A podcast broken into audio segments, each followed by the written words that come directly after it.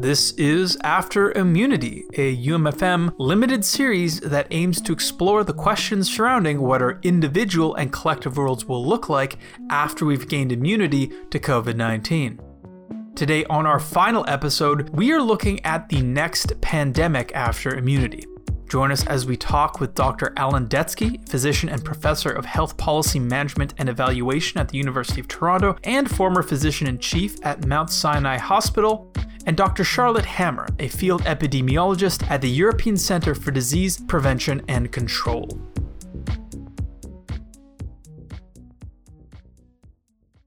In these last few months, we have been a part of history. The events of the COVID 19 pandemic have had an effect on almost every aspect of our lives who we see and how we see them, how we purchase goods and services, how we work at our jobs, and how we receive an education, just to name a few of them.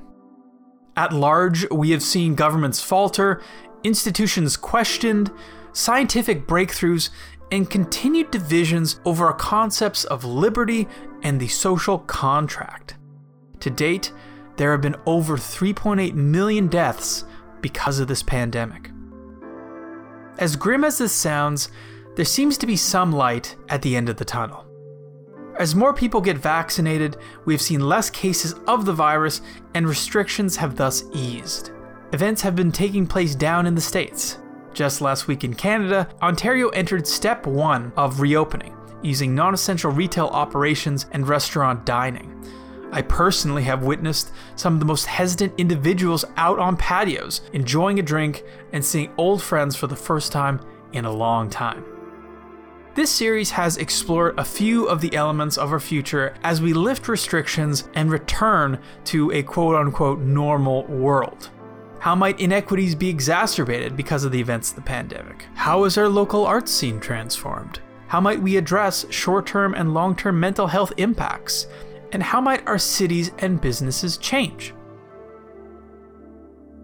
Having explored how these elements may evolve in our post COVID 19 world, today we are examining the next pandemic. That's right. Given the events that have unfolded, how might we prepare for the next pandemic, the next one? What lessons have we learned from the COVID 19 pandemic? And what insurance and risk mitigation policies should governments be putting in place?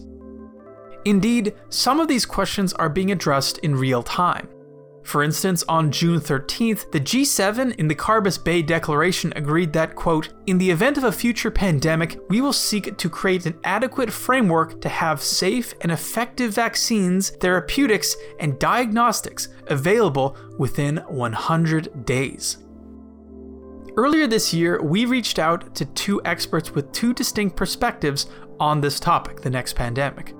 Interestingly, history is reflected in these interviews. That is, some of the conversation reflects what was going on in the world at the time in late winter, early spring of this year. At that time, vaccine nationalism dominated, and none of us knew about the events like the Carbis Bay Declaration, the issues surrounding AstraZeneca, nor the recent renewed investigations into the origins of COVID 19. Thus, even conversations on seemingly long term notions like the next pandemic are not static. To begin this conversation on the next pandemic, however, we first look back to a past major infectious disease scare.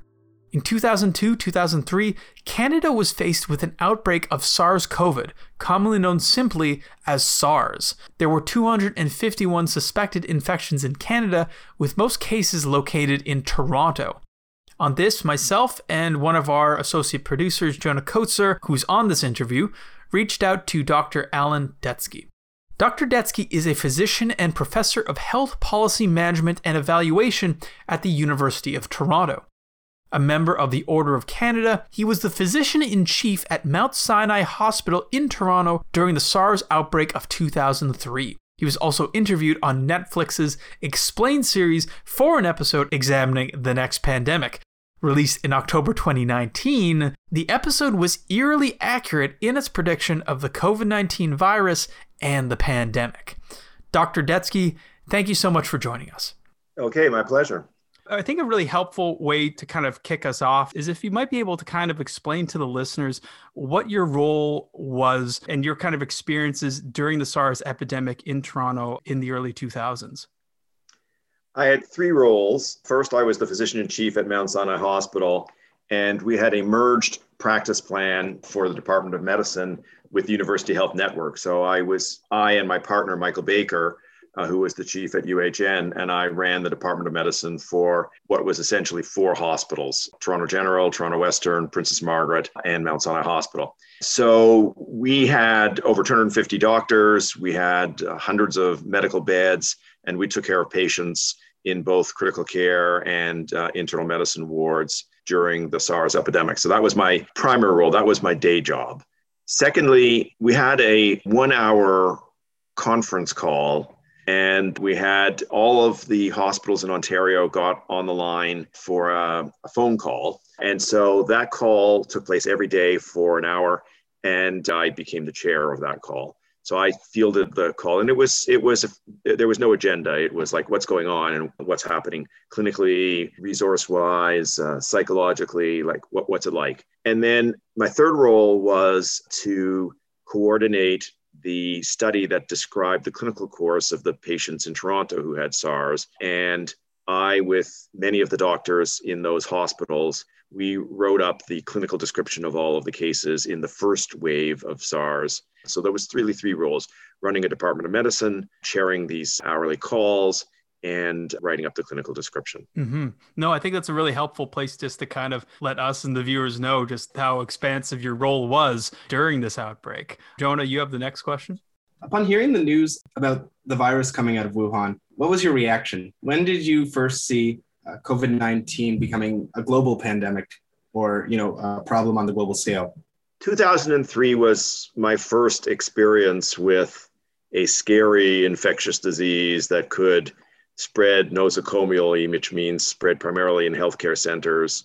And I had never experienced anything like that. There had been other pandemics in my lifetime. I think there was one in 1967, flu pandemics, but they were never really, they didn't have much of an impact on me. So SARS was my first experience with that, and that was quite, quite scary. And then the next experience that was kind of like that was 2009 with the H1N1. And I would have to say that when that happened, I was it's like, oh, here we go again.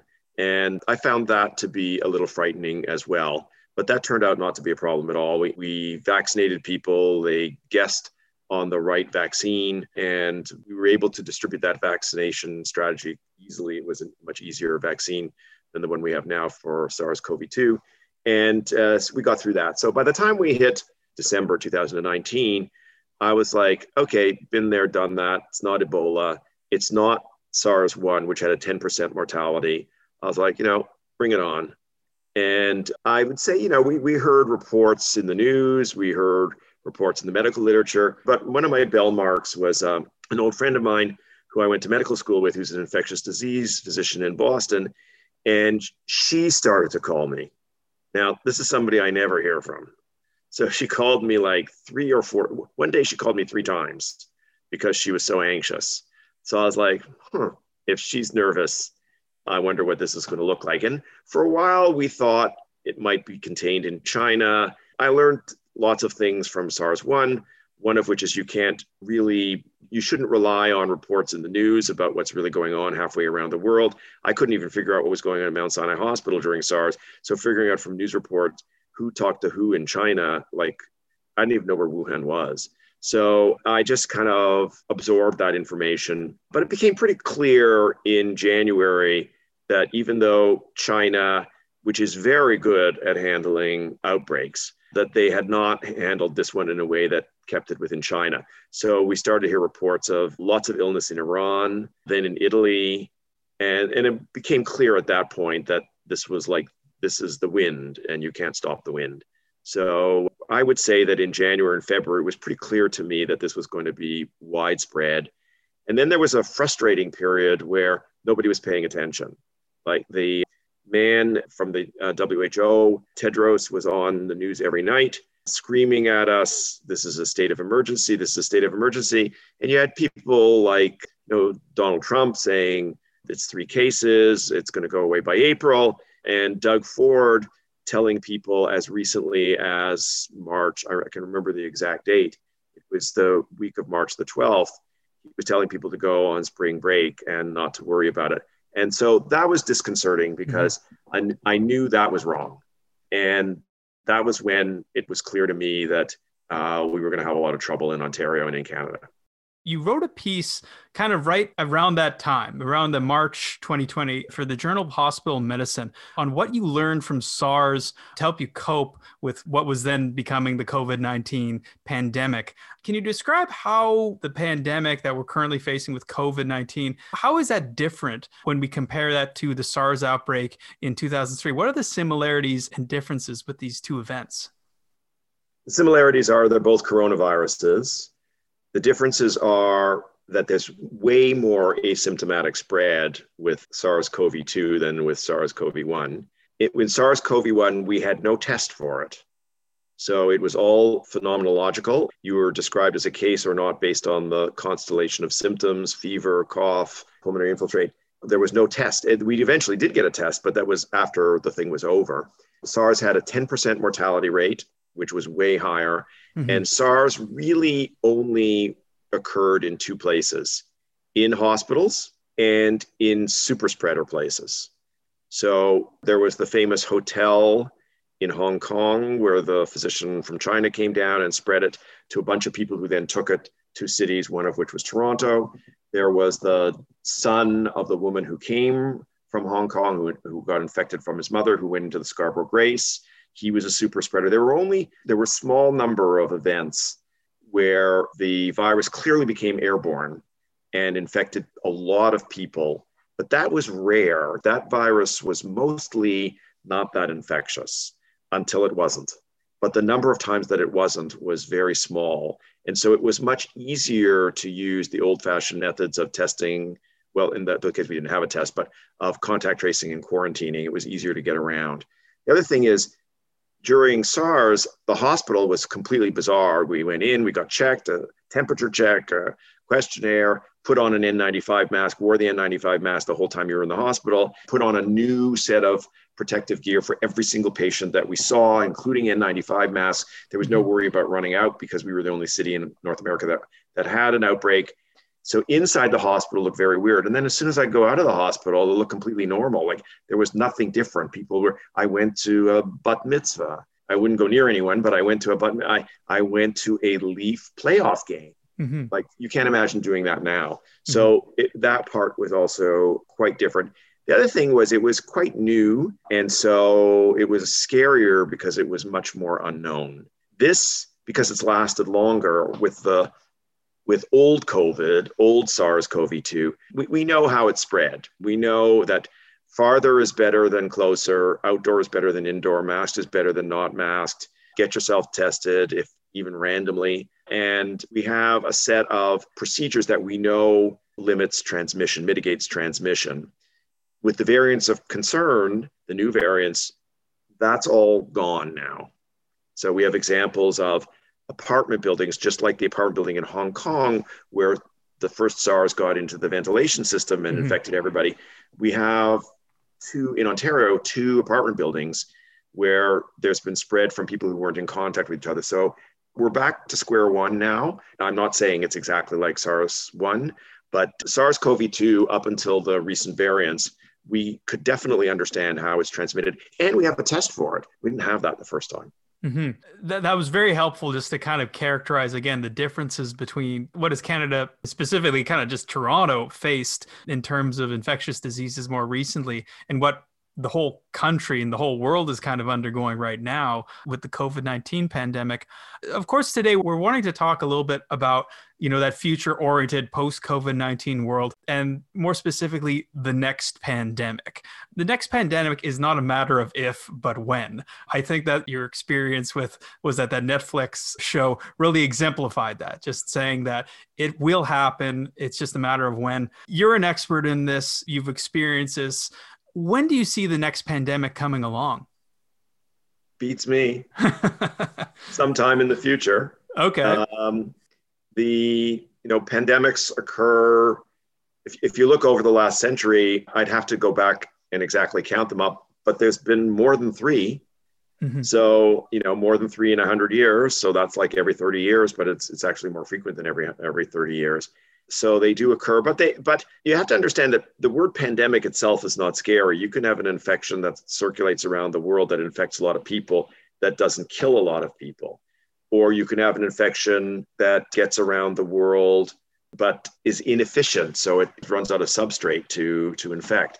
So the pandemic by itself simply means an infection that goes all the way around the world. It doesn't necessarily mean that it's going to wreak havoc on healthcare or the economy like this one. This one is different. This is much more like the influenza pandemic of, of 1918 to 1920. The ones in between were not like this, but in my lifetime, probably the scariest I'm not sure that it was called a pandemic, but the scariest infectious disease outbreak was polio in the 1950s, which was also episodic. It didn't, polio wasn't always there. It, it, was an endemic virus, but some years it would be bad, other years it wouldn't be bad.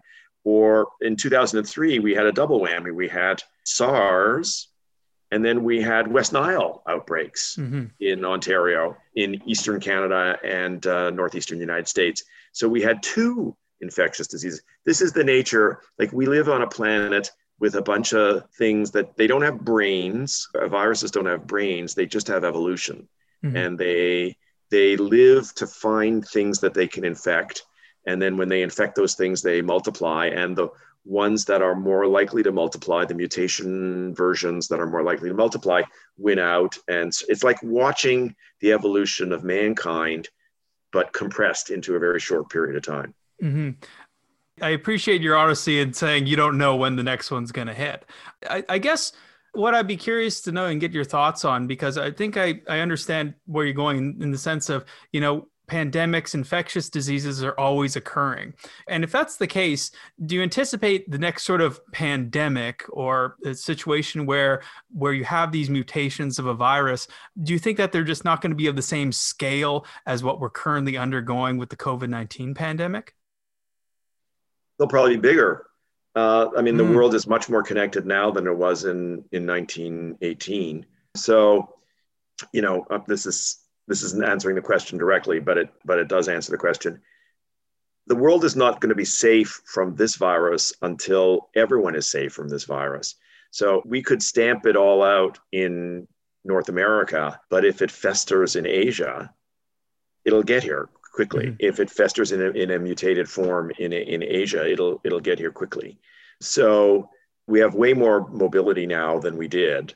The last year, not so much, but before that. So whatever is going to happen it'll probably be bigger. It'll, it'll be easier for viruses to sweep around the world than before.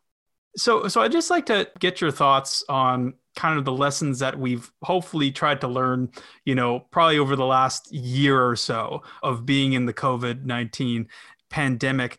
Do you have any sort of lessons do you think that we could kind of take away from what we've undergone in the last couple months and what might be applicable for that next pandemic? Well, we're not going to learn those lessons. I'm going okay. to start with that because we haven't learned them now. So you can contrast countries like Taiwan. Taiwan is a country, I'm not sure how many people live there, but I'm going to guess it's about the population of Canada. It's on a tiny little island, but they, they have a lot of people that live there. Uh, it has a healthcare system that it was modeled on the Canadian healthcare system. It's exactly like our system, but it's right next to China. Mm-hmm. So it knows that whatever's going on in China is going to infect it in every way. I, I don't just mean germs, but a- anything that's going on in China is going to have an effect or an infect on Taiwan. So after SARS, and Taiwan was one of the places where they had a SARS outbreak, they got serious. They developed technological infrastructure and communication infrastructure to rapidly mobilize communication systems so that testing and tracing could be done instantaneously. Now they didn't turn them all on, but they got the infra- they got the platforms ready. Mm-hmm. They rapidly were able to turn that on at the beginning of uh, this pandemic because they had laid the groundwork. They had laid the groundwork in public health. They had laid the groundwork legislatively, and they had dealt with issues like privacy laws. And so they could rapidly isolate themselves, stop people at the border, test them, isolate them, make sure they didn't get into their community. And you can imagine it was, it's much harder to, it's much, sorry, easier to infect Taiwan than Canada. It's tiny mm-hmm. geographically. There's only certain areas that are remote. So it's, it would be simple for a, virus looking around saying, where am I going to go? I'm going to go there because they got a lot of people on a small island. And it's really close to China. And how many deaths have they had in Taiwan since the beginning of the? I don't even think it's a thousand. So now the other difference, I do believe that there are a difference in Asian cultures and North American cultures in terms of things like social responsibility, following government rules, adherence to public health strategies. So things like masks are very common in the East and they're very foreign here.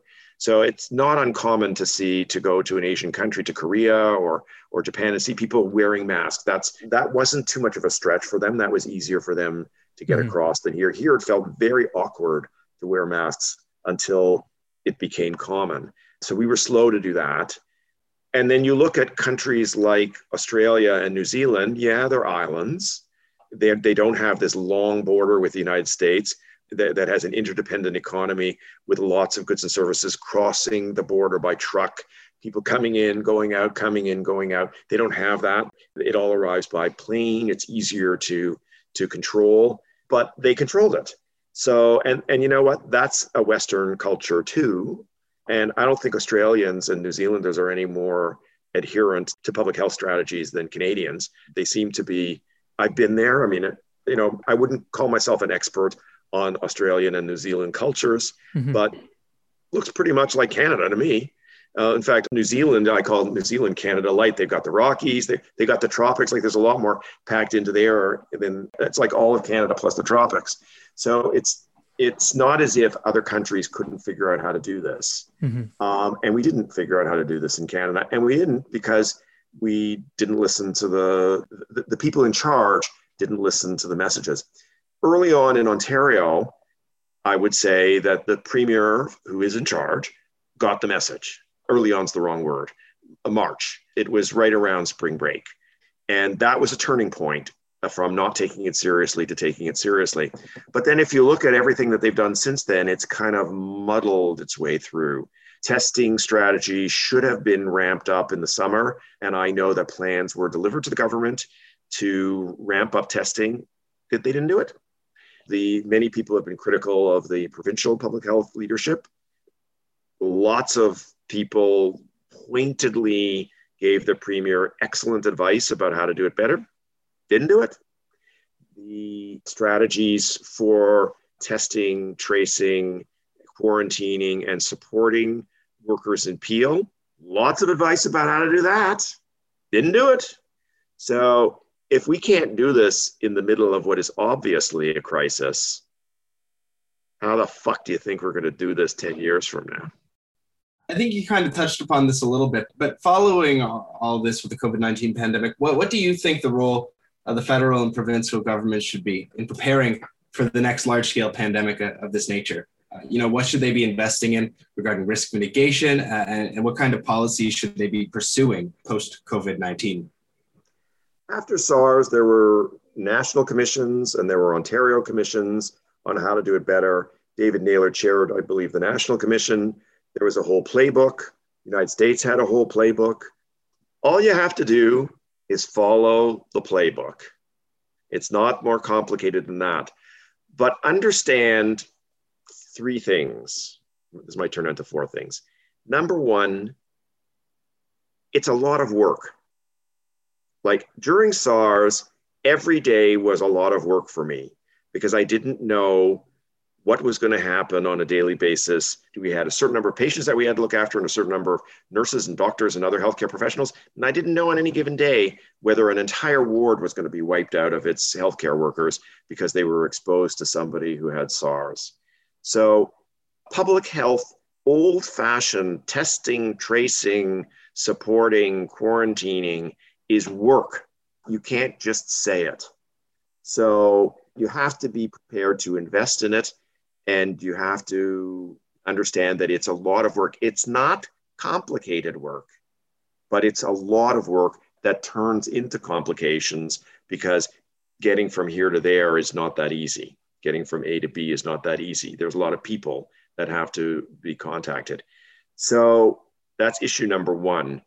Jonas, just remind me what your question was again, because I already got lost it. No, no worries. Uh, the questions were um, investments post COVID 19 and what do we policies. post COVID 19? Okay, so the first thing is create a, a plan and understand that it's a lot of work and that you're going to have to have a baseline level of competence and then you're going to it's like peak load phenomenon you're going to have to you're going to have to raise the bar when the events occur so that's issue number one issue number two is to begin to think about how nationalism intervenes in a crisis. So we're a small country and we have a small market. And so in the non heat of the moment, when it's cold, the idea of creating capacity inside the country for things that, that are going to, you're going to require to handle a pandemic, like protective equipment, like vaccines, like syringes, like swabs. If you are dependent on international trade for fixed factors of production that are required to fight a pandemic, you're going to be at the mercy of nationalism. We've, we see that now with vaccine strategy. There's a plant in Kalamazoo, Michigan. You can practically see it from Sarnia. They make a vaccine. Where are we getting our vaccine from? Belgium, from the same company. So, understanding, and in hindsight, it's easy to see this, but now we've got foresight. So understanding what are the fixed factors of production for fighting a pandemic, where are we going to be vulnerable to nationalism, and investing in that, over investing in that, will pay off. We can be a net exporter of that instead of a net importer of that. Now, I do not pretend to understand what it takes to create a vaccine industry in the country.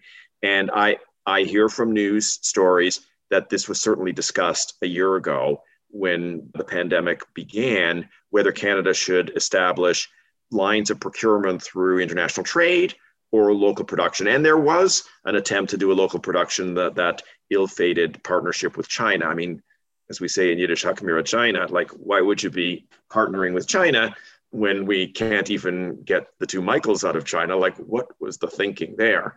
So, but that's easy to say now that that didn't work out. But we're looking at the future. So it's understanding where you're going to be vulnerable to nationalism that is important. And then the third thing is politics is short term. People get elected on short term strategies. So you can even look at what's going on in Texas now with the electricity infrastructure and understand how short termism ended up doing that. I remember well the controversy around energy in, in Ontario and how different governments of different parties kicked it all down the road. And I wonder, gee, how vulnerable are we in Ontario? So uh, governments have to understand that you, there are certain things you can't kick down the road. And maybe this is one of them. But I am quite certain that human nature is such that when it's out of sight, it's out of mind. If you're not experiencing something directly, it doesn't exist. So when COVID was in China, that's China.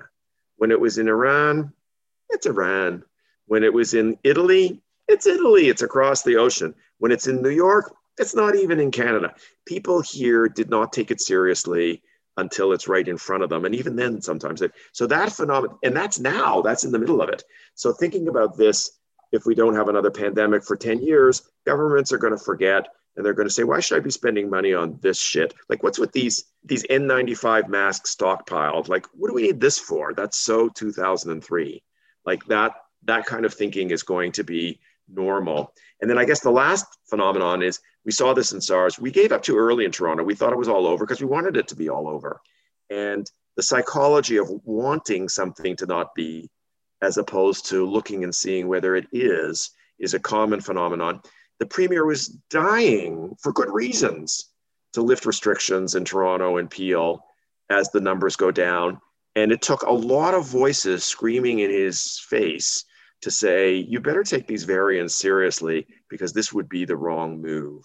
And I'm not blaming the premier for that. Like my comments about the premier are he was a label manufacturer. Nobody expects him to know how to run a pandemic. I wouldn't expect him to be able to figure this out. I'm a bit disappointed that he hasn't recruited the people who I think could help him do it. But if something's not in your face, you don't think it's real, and you people have a tendency to want something to be true when it's not. Dr. Detsky, we're, we're very appreciative of your time, as well as your blunt and honest perspective on a lot of these questions and what we know, what we don't know, and what we probably could have done better with this pandemic. With all of these thoughts in mind, I'd be curious what do you see the legacy of the COVID 19 pandemic being as we enter that post pandemic world? Two things. We muddled through in Canada. We muddled through. Mm-hmm. We didn't do a terrible job, but we didn't do a very good job. We muddled through. Number two, it looks like our ass is going to be saved by science. Because without the vaccine, we would be, as we say in Yiddish, fucked. I think they say that in a lot of languages, actually. We would be um, the, the the miracle. See, viruses don't have brains. We have brains, but we have behaviors that allow the viruses to take advantage of us. And those behaviors are that we can't, we just can't, we just can't not be with each other. Like this whole thing would stop if every single person in the world would stay away from every other person in the world for 14 days. It would be over. But we can't do that. Human behaviors won't allow us to do that. But what we do have is brains and vaccines like the, the it is a miracle that these vaccines were developed and produced in less than a year. My prediction in the fall was that we would know about one or two vaccines by December and that it would probably be about 60 to 70% effective at reducing the risk of getting serious COVID infection. We had people being vaccinated in December, not just knowing that the not having a phase three trial result, but phase three trial result approval by the federal government authorities, manufacturer shipping it here from Belgium. And uh, I think some of it came from Louisville, but it was Belgium stuff. And we had it in arms in December. We were, we were vaccinating healthcare workers and uh, long term care workers in December. That's a fucking miracle.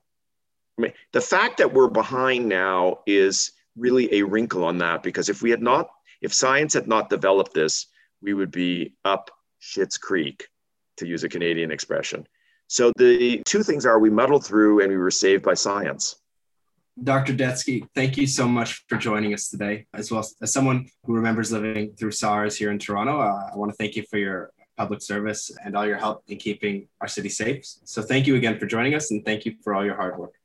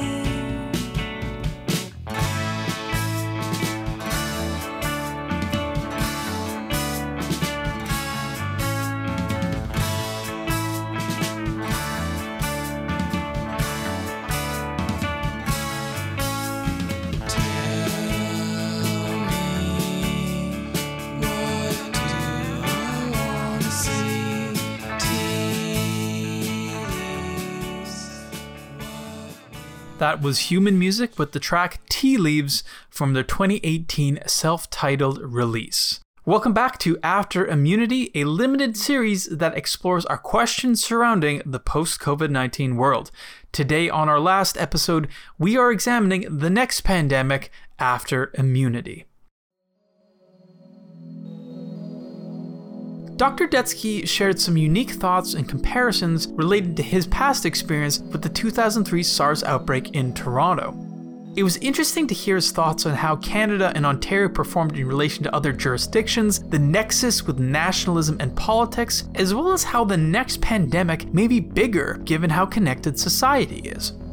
Indeed, pandemics are a global issue requiring global cooperation. Continuing our discussion, we now examine a bit more of a macro and risk based perspective to understand the next pandemic. That is, what were some of the factors that drove this pandemic, and how did we as a global society do in terms of mitigating those risks? What early signs should we look for in the next pandemic? And what roles do international institutions play in this regard? To address some of these questions, we reached out to Dr. Charlotte Hammer back in early February. Dr. Charlotte Hammer is an emergency public health and infectious diseases epidemiologist. She is a fellow with the European Program for Intervention Epidemiology Training at the European Centre for Diseases Prevention and Control, as well as a research affiliate with the University of Cambridge's Centre for the Study of Existential Risk. Her specialty is in contextual factors that drive outbreak risk, particularly of emerging zoonotic diseases. Dr. Hammer, thank you for joining us. Well, thank you for having me. So I think a helpful place to kind of kick us off here is understanding where the COVID-19 pandemic kind of sits within the broader context of the history of pandemics. This obviously is not humanity's first pandemic, it's not our first rodeo. So how do we compare the COVID-19 pandemic from previous pandemics over history? Now, this one is actually really difficult to answer. So, in a way, every pandemic is different, and for full disclosure, I'm not a historian of pandemics. There are a couple of really great people working on these kinds of issues. Names like Svenn Erik Mamelund at Oslo Metropolitan University come to mind. And they specialize in studying historic pandemics, and including the lessons learned for today and for the future. But what I can say is that obviously you could argue that modern society is interconnected in ways that are pretty much incomparable with historic epidemics and pandemics like the 1918 to 1919 influenza pandemic, which we commonly refer to as the Spanish flu.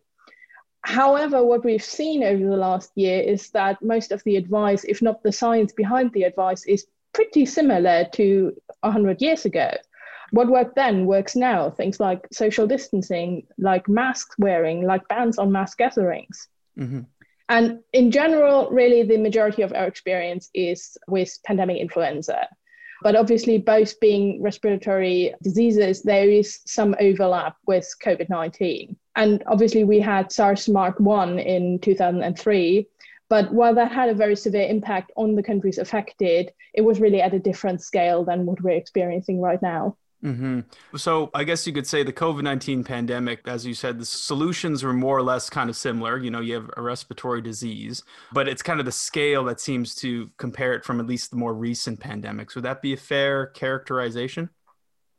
I would definitely say so. We've seen a few flu pandemics over the last century, but none of them have these large scale societal impacts that we're seeing now. Mm-hmm. And I want to get into that. I want to get into those societal impacts. And, and you specialize in kind of understanding larger contextual factors of infectious disease risks. What were some of the factors that drove this pandemic? And, and obviously the pandemic still happened, but how would you kind of, how did we as a global society do in terms of, of mitigating that risk? Absolutely. So, actually, a lot of those factors are quite similar across epidemics and pandemics. And it's actually that this emerging infectious disease just happens to be forcing the attention of people in high income countries. Therefore, we might actually in the future be in a position to tackle the challenge of emerging infectious diseases better than we have in the past.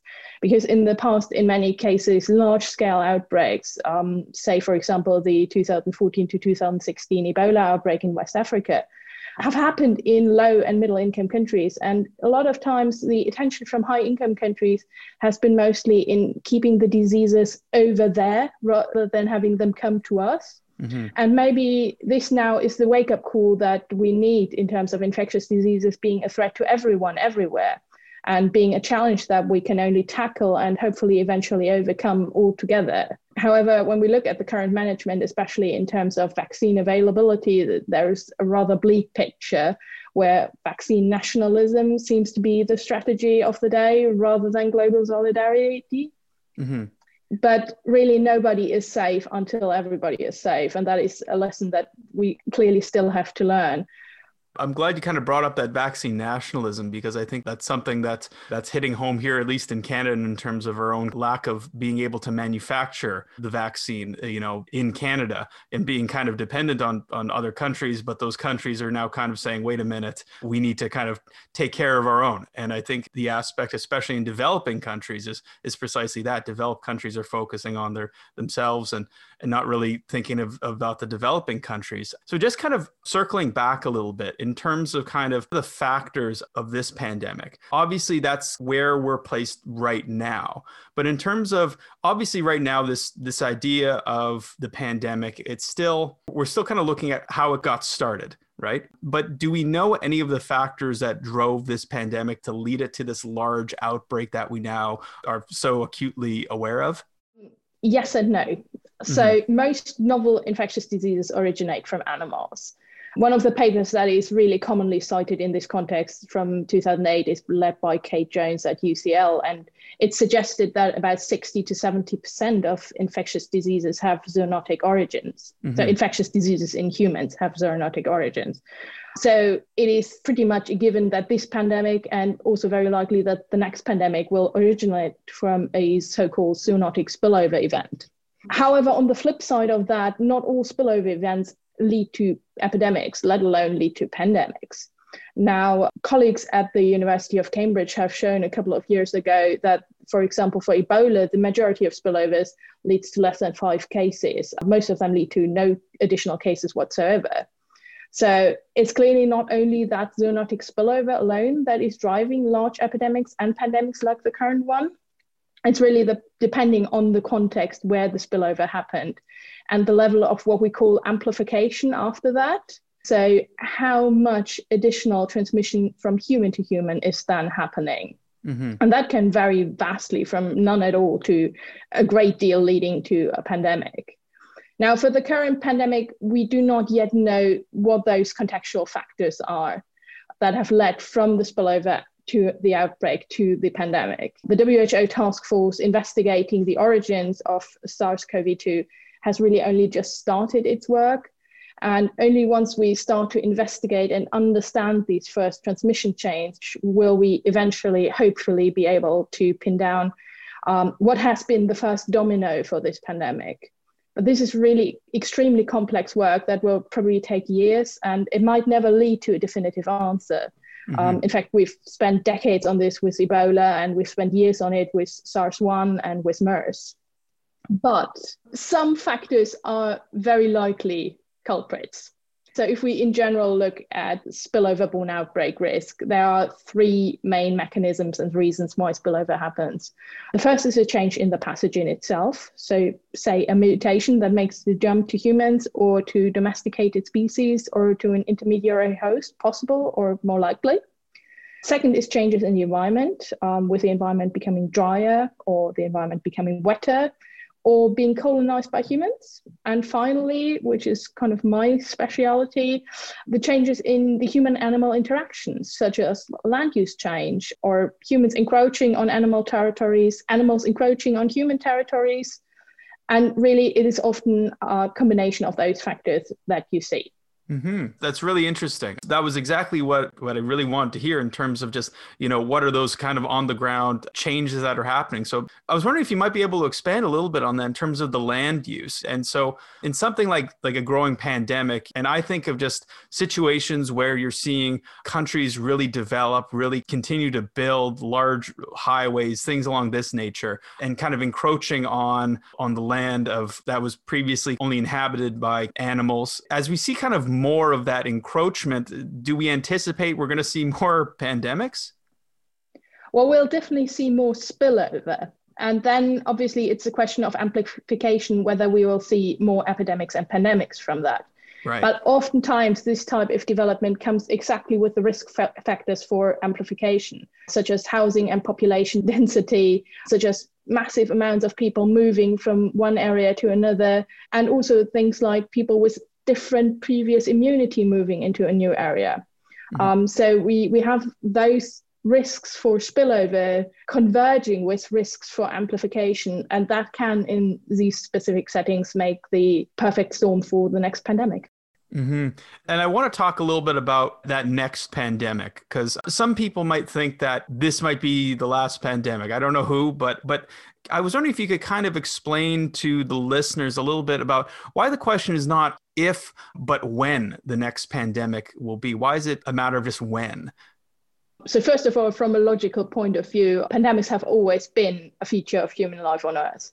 I don't really see any reason why we would have now a massive shift that discontinues that trajectory, mm-hmm. um, especially with those factors actually amplifying the likelihood of pandemics. There are some possibilities to significantly reduce the risks of pandemics originating from zoonotic spillover, which is the most likely source of the next pandemic. But that would require quite a substantial rethink in global health security and also a shift in our societal priorities globally.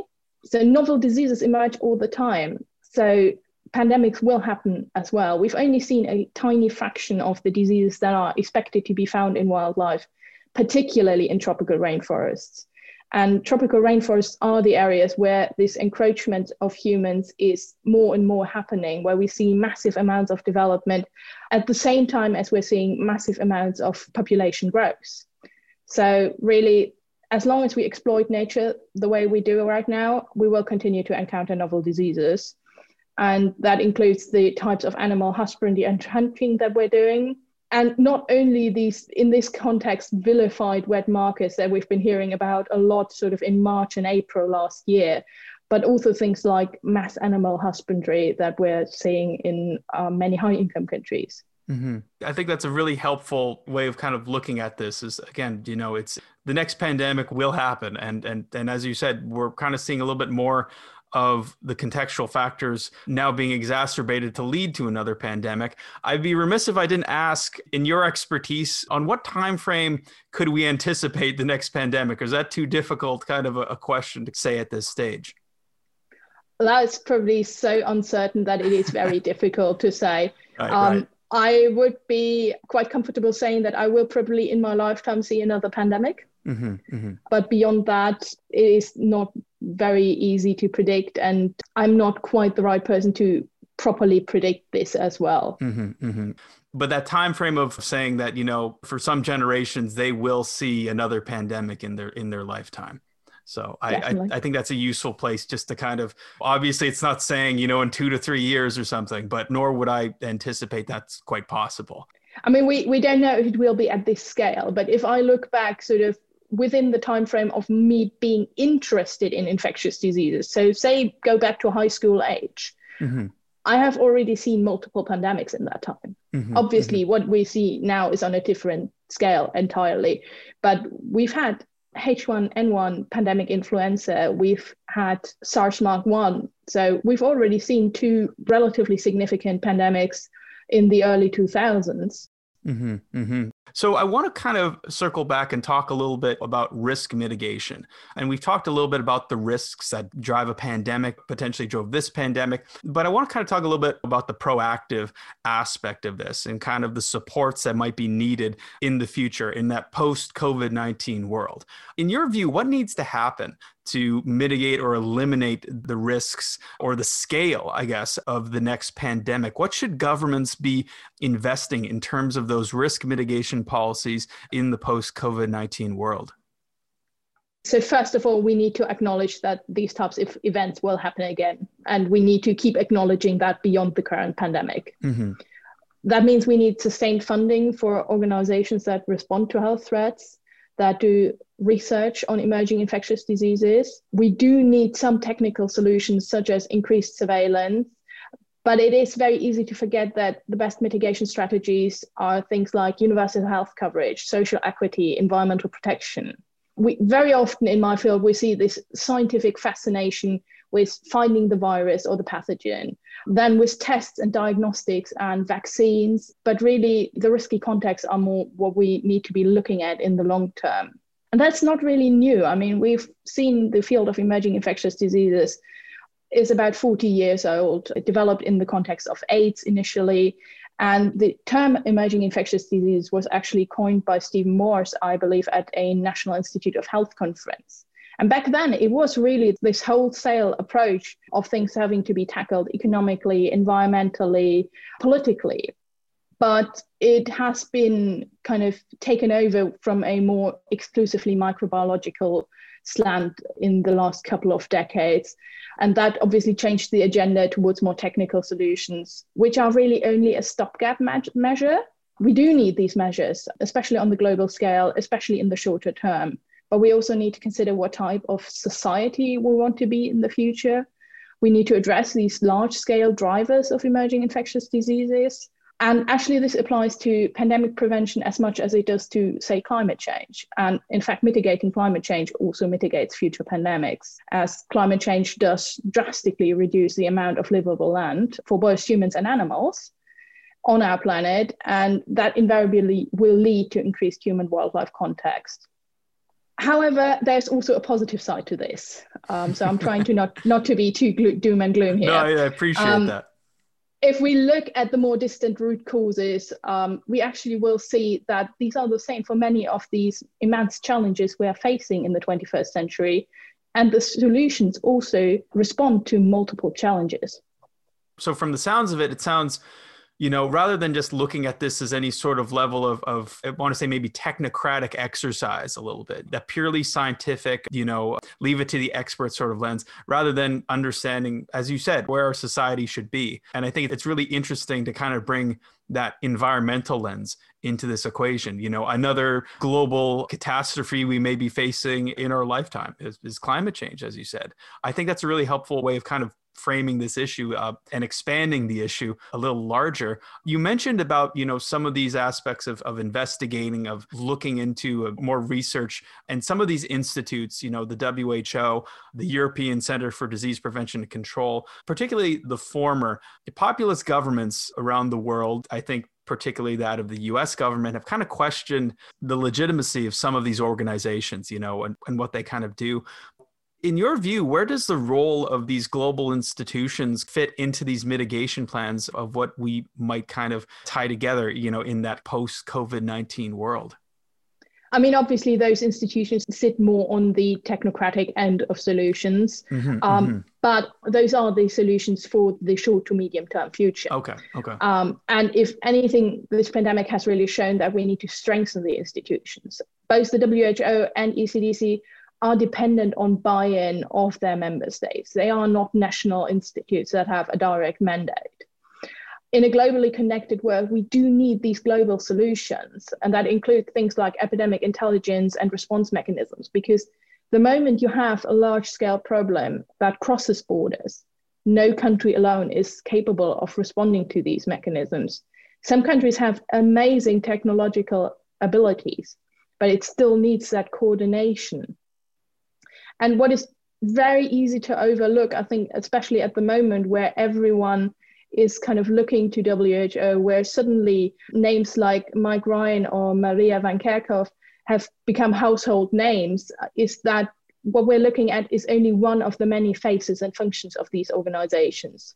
Mm-hmm. What we see on TV or in the news is really just this public facing science communication and health diplomacy side but the the apparatus that is behind that is much much larger and does a lot more than is necessarily easily seen sort of from what we see every day Mm-hmm. I want to switch directions a little bit and talk about kind of the vaccine rollout. You had mentioned a little bit about that vaccine nationalism, and that's certainly the case right now. You know, we have these we have the kind of the vaccine rollout underway in a lot of countries. It's a lot slower than anticipated in the developed countries, and it's uneven in its distribution, particularly in developing countries. I think it was the WHO that called it a moral failure of how we're distributing the vaccine to developing countries. I mean, it might still be too early to predict this, but in your view, what lessons might we learn from COVID 19 and how we roll out just vaccinations in general for these countries? We have seen a lot of problems with the vaccine rollout, and we've seen them very publicly. Mm-hmm. Things that might not in normal situations be as public. However, it's I think really important that we keep in mind that we managed to develop not one but several vaccines in less than a year. And now we obviously have a task that we've never at this scale seen before. We have to vaccinate the entire world, which is a huge logistic task. I mean, we have had mass vaccination campaigns and disease elimination campaigns in the past, but not against the backdrop of a pandemic where we need to vaccinate very quickly. And we've also, to a little bit, allowed ourselves to become paralyzed by some seemingly insurmountable challenges. Let's take, for example, the Pfizer BioNTech vaccine and the issue with ultra cold storage. So, that's ultra cold storage means a freezer of minus 70 to minus 80 degrees Celsius. Mm-hmm. And that's the kind of freezer that is not necessarily found in your average GP's office or in a warehouse. But what is really important to remember here is that the Ebola vaccine also requires ultra cold chain. And we were able to deliver very successful vaccination campaigns with this vaccine in some of the most unstable regions of the Democratic Republic of the Congo. Mm-hmm. Again, completely different scale, but it is far from impossible with a lot less ability and a lot less resources than we have in high income countries. But the other thing is that we really at the moment cannot afford to play this blame game, which seems to be going on to a certain degree. Rather than trying to determine who did what wrong when in the process of ordering vaccines or setting up logistics, we need everyone to work together. And that includes issues in high income countries where we've seen issues with, as we call it, getting vaccines into arms in the US, as well as ordering doses in the EU. But it's it's really that vaccine equity issue that has me more worried because at the end of the day, the low and middle income countries really are ending up on the receiving end of the repercussions of vaccine nationalism. And we have seen some good measures for that and mechanisms such as COVAX, which has, at least on paper, been a really good effort for global vaccine equity. But obviously, if we don't strive for that equity again and again, and obviously that is difficult because everyone wants to get vaccinated now, and that is very understandable, we will all suffer but I think, again, trying not to be too doom and gloom. At the same time, we've also, in the last couple of weeks, seen the rollout of another vaccine facility that was highly successful. I mean, we now have the first global deployment ready stockpile of Ebola vaccines led by WHO, UNICEF, Red Cross, and Doctors Without Borders. Because coming back to that, because we really need to remember COVID isn't really the only biological problem around, even right now. Mm-hmm. You provided some great context for how we should be thinking about this rollout. And you mentioned something at the, the beginning in terms of just the speed in which vaccines and the number of vaccines have been developed and the kind of the scientific breakthrough of that. And I kind of just want to keep on this topic just a little bit more in terms of this aspect of rollout, this aspect of creating vaccines and the efficiency in which it's been developed on that front and kind of keep it in, in the, the, context of that next pandemic. So, what aspects or what sort of traits or factors might you see as part of that next pandemic that we're talking about? What sort of factors would be included in that discussion because of this COVID 19 pandemic? I think that this pandemic has really shown us, in terms of scientific development, what is possible I think a year ago, I would not have said, oh, yeah, we will have a vaccine by the end of 2020.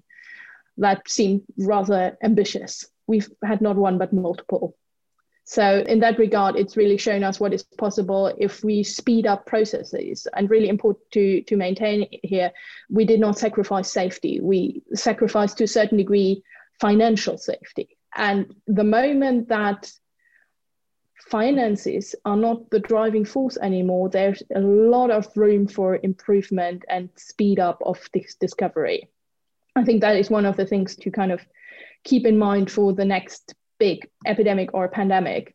The other thing that will definitely stay with us is the development of these new vaccine technologies, mainly mRNA, but also the, the vector borne vaccines like the one by uh, Oxford University and AstraZeneca. So those will be things that we will be able to draw on the next time. Because in a way, this is almost for the next time like a proof of concept situation here. Then we've seen how global coordination can work with COVAX and with the role that the Gavi, the Global Alliance for Vaccine Innovation, has been able to play. So there's a lot of things that we can learn from. And on the other side, if we take the, the vaccine nationalism, we can also learn from that as, as a negative example.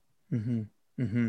Dr. Hammer, this has been a very insightful conversation in terms of where this next pandemic kind of sits. Do you have any concluding thoughts on that next pandemic and kind of after immunization to COVID 19 and anything that you think the listeners should know about in terms of that next pandemic? Well, I think it's really absolutely important that we remain vigilant for the next epidemic and pandemics. Now, obviously, we always remember retrospectively, that's human nature. So we're always more likely to prepare for a repeat of the past than for the actual future. But the next pandemic might not look like this one. So we need to make sure that our preparedness plans are flexible and adaptable.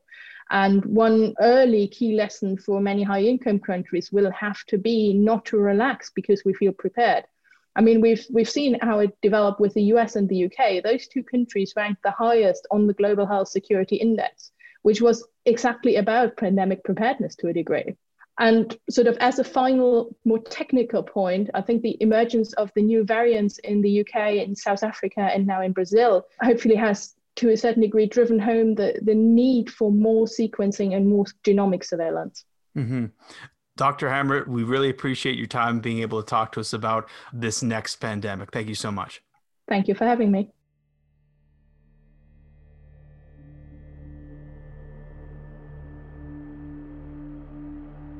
Today, we have learned about the next pandemic. Obviously, no one can predict the future with certainty, but we do know that there will be another pandemic and it will be within our lifetime. There are also a few predictors and risks for the next pandemic, like land use encroachment and excessive population density, that may lead to, as Dr. Hammer put it, the perfect storm for the next pandemic. Some of these factors are intrinsically linked to our pursuits against climate change and social inequities. In some ways, this worldwide crisis generated by a virus is a dress rehearsal for addressing global climate change. Further, both our guests stated that this pandemic has shown us what science and ingenuity can do in a crisis to save the day. Over the last few weeks, we have explored several aspects of what our post COVID 19 world could be inequality, the local arts scene, mental health, the urban environment, and now the next pandemic. While these topics were diverse, there were a few underlying commonalities across the board. The most overarching, in my view, that came up again today was what sort of society do we want and need to be? Do we want a society of unequal opportunity based on geography, gender, race, or income? Do we want a flourishing creative arts scene that inspires and brings together communities? Do we want a resilient society where we are more aware of our own mental health and the mental health needs of others? Do we want an urban environment that evolves to fit the needs of both individuals and business? And finally, now, do we want to be ready for our next big challenge? The next pandemic, climate change. As this series comes to an end, and as we enter that post COVID 19 world, keep that question in the back of your mind. We may be naturally drawn to returning to how things were before this pandemic those drinks on the patio, the return to the office, our old habits, as we attempt to perhaps forget this awful time. I'm not saying we shouldn't return to a more functioning society, but we also mustn't forget about this period, no matter how painful it may have been. We learn more from our losses than our victories. When the next pandemic hits, we shouldn't have to start from scratch like we did with COVID 19. We possess the ingenuity and resilience to improve and do better next time, so long as we are proactive, engaged, and critical of how we are doing. We can win the next match, both individually and collectively. Thank you for listening to After Immunity.